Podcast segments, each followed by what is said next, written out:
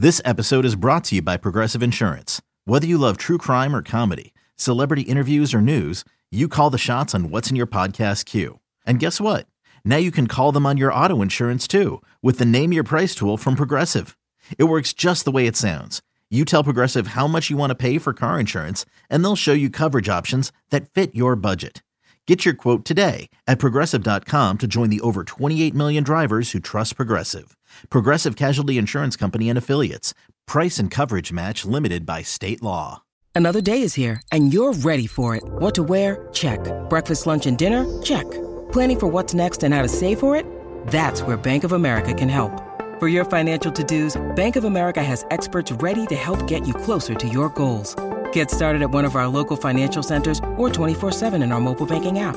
Find a location near you at bankofamerica.com slash talk to us. What would you like the power to do?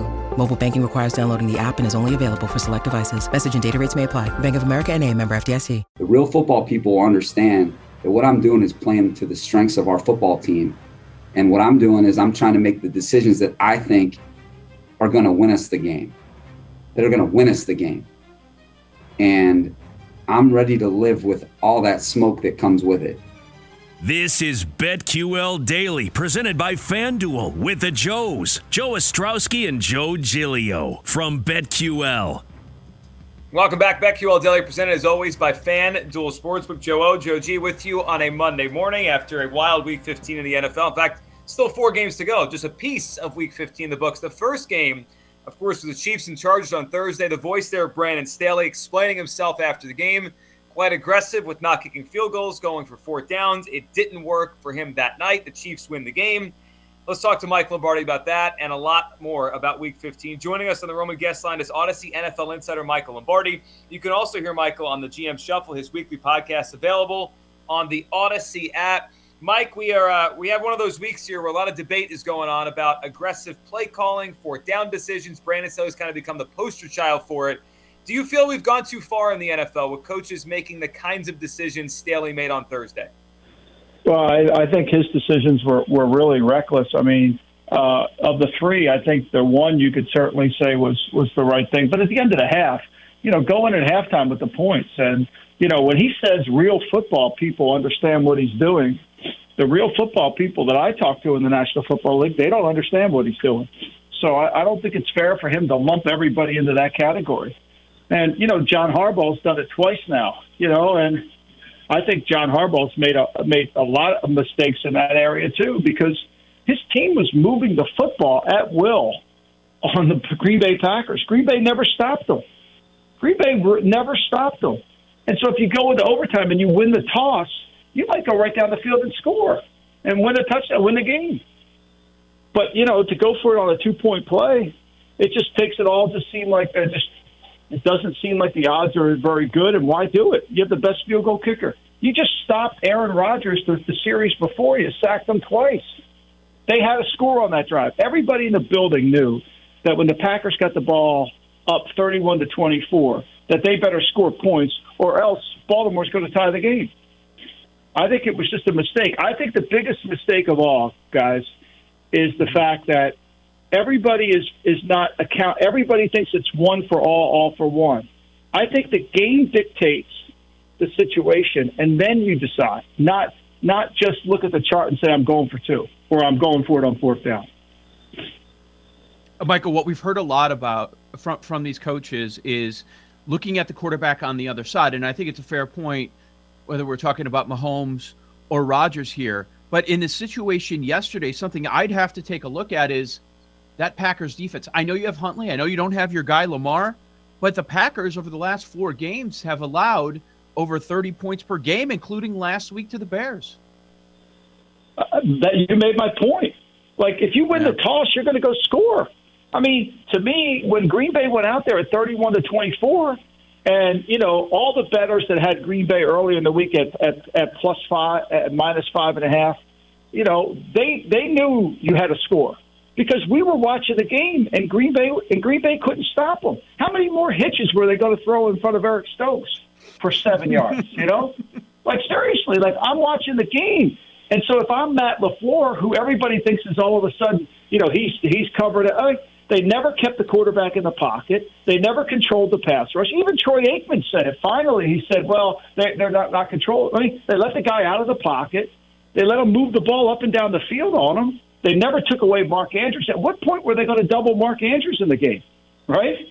Like seriously. So, like, why wouldn't you just kick the extra point, hopefully win the toss, and then score? Now, if he was aggressive when he won the toss, I get it. I get it because you don't want to give the ball back to Aaron Rodgers in overtime. I get that.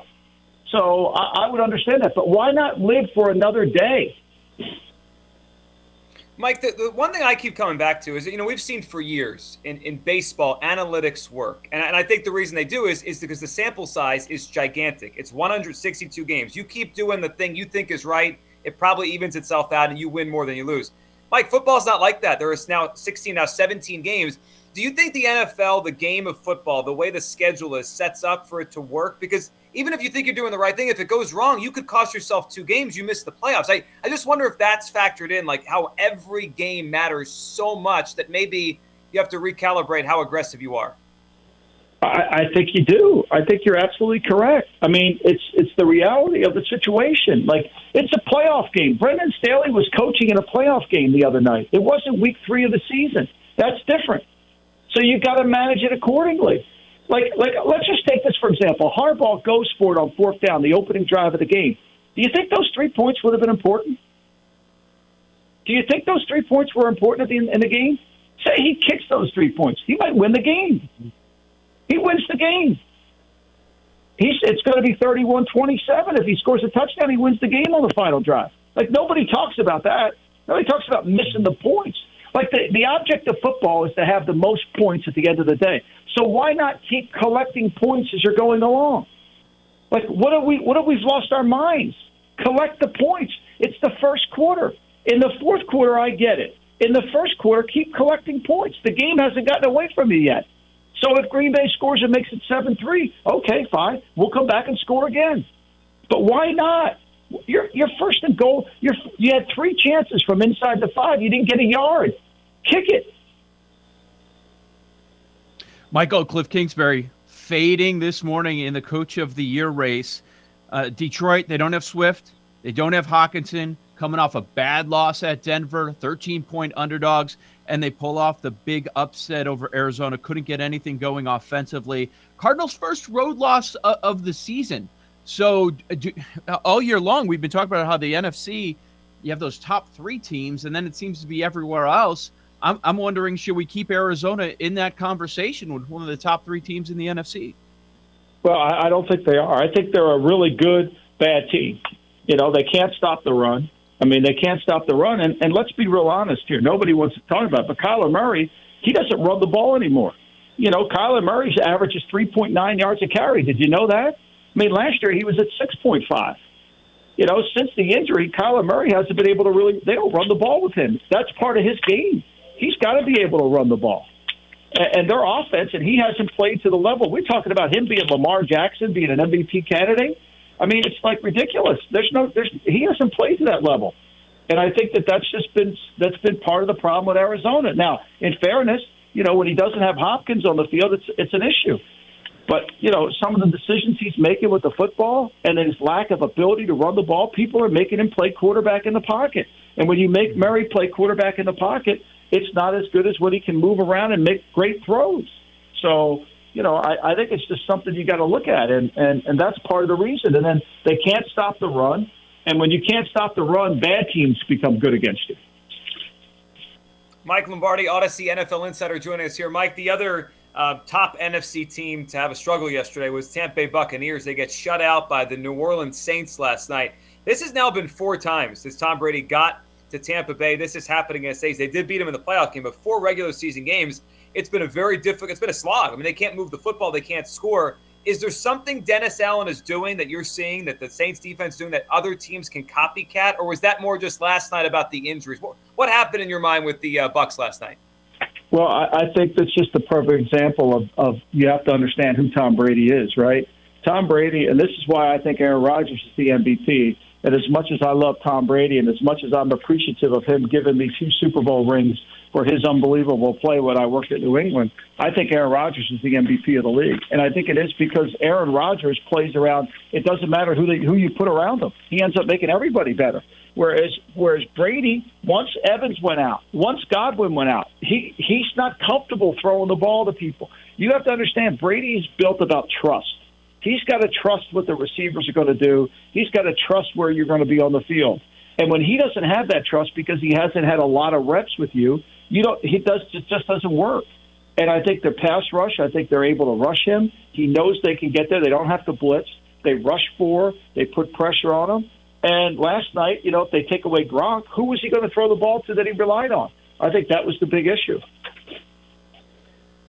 When you need mealtime inspiration, it's worth shopping Kroger, where you'll find over 30,000 mouth-watering choices that excite your inner foodie. And no matter what tasty choice you make, you'll enjoy our everyday low prices, plus extra ways to save, like digital coupons worth over $600 each week. You can also save up to $1 off per gallon at the pump with fuel points. More savings and more inspiring flavors make shopping Kroger worth it every time. Kroger, fresh for everyone. Fuel restrictions apply.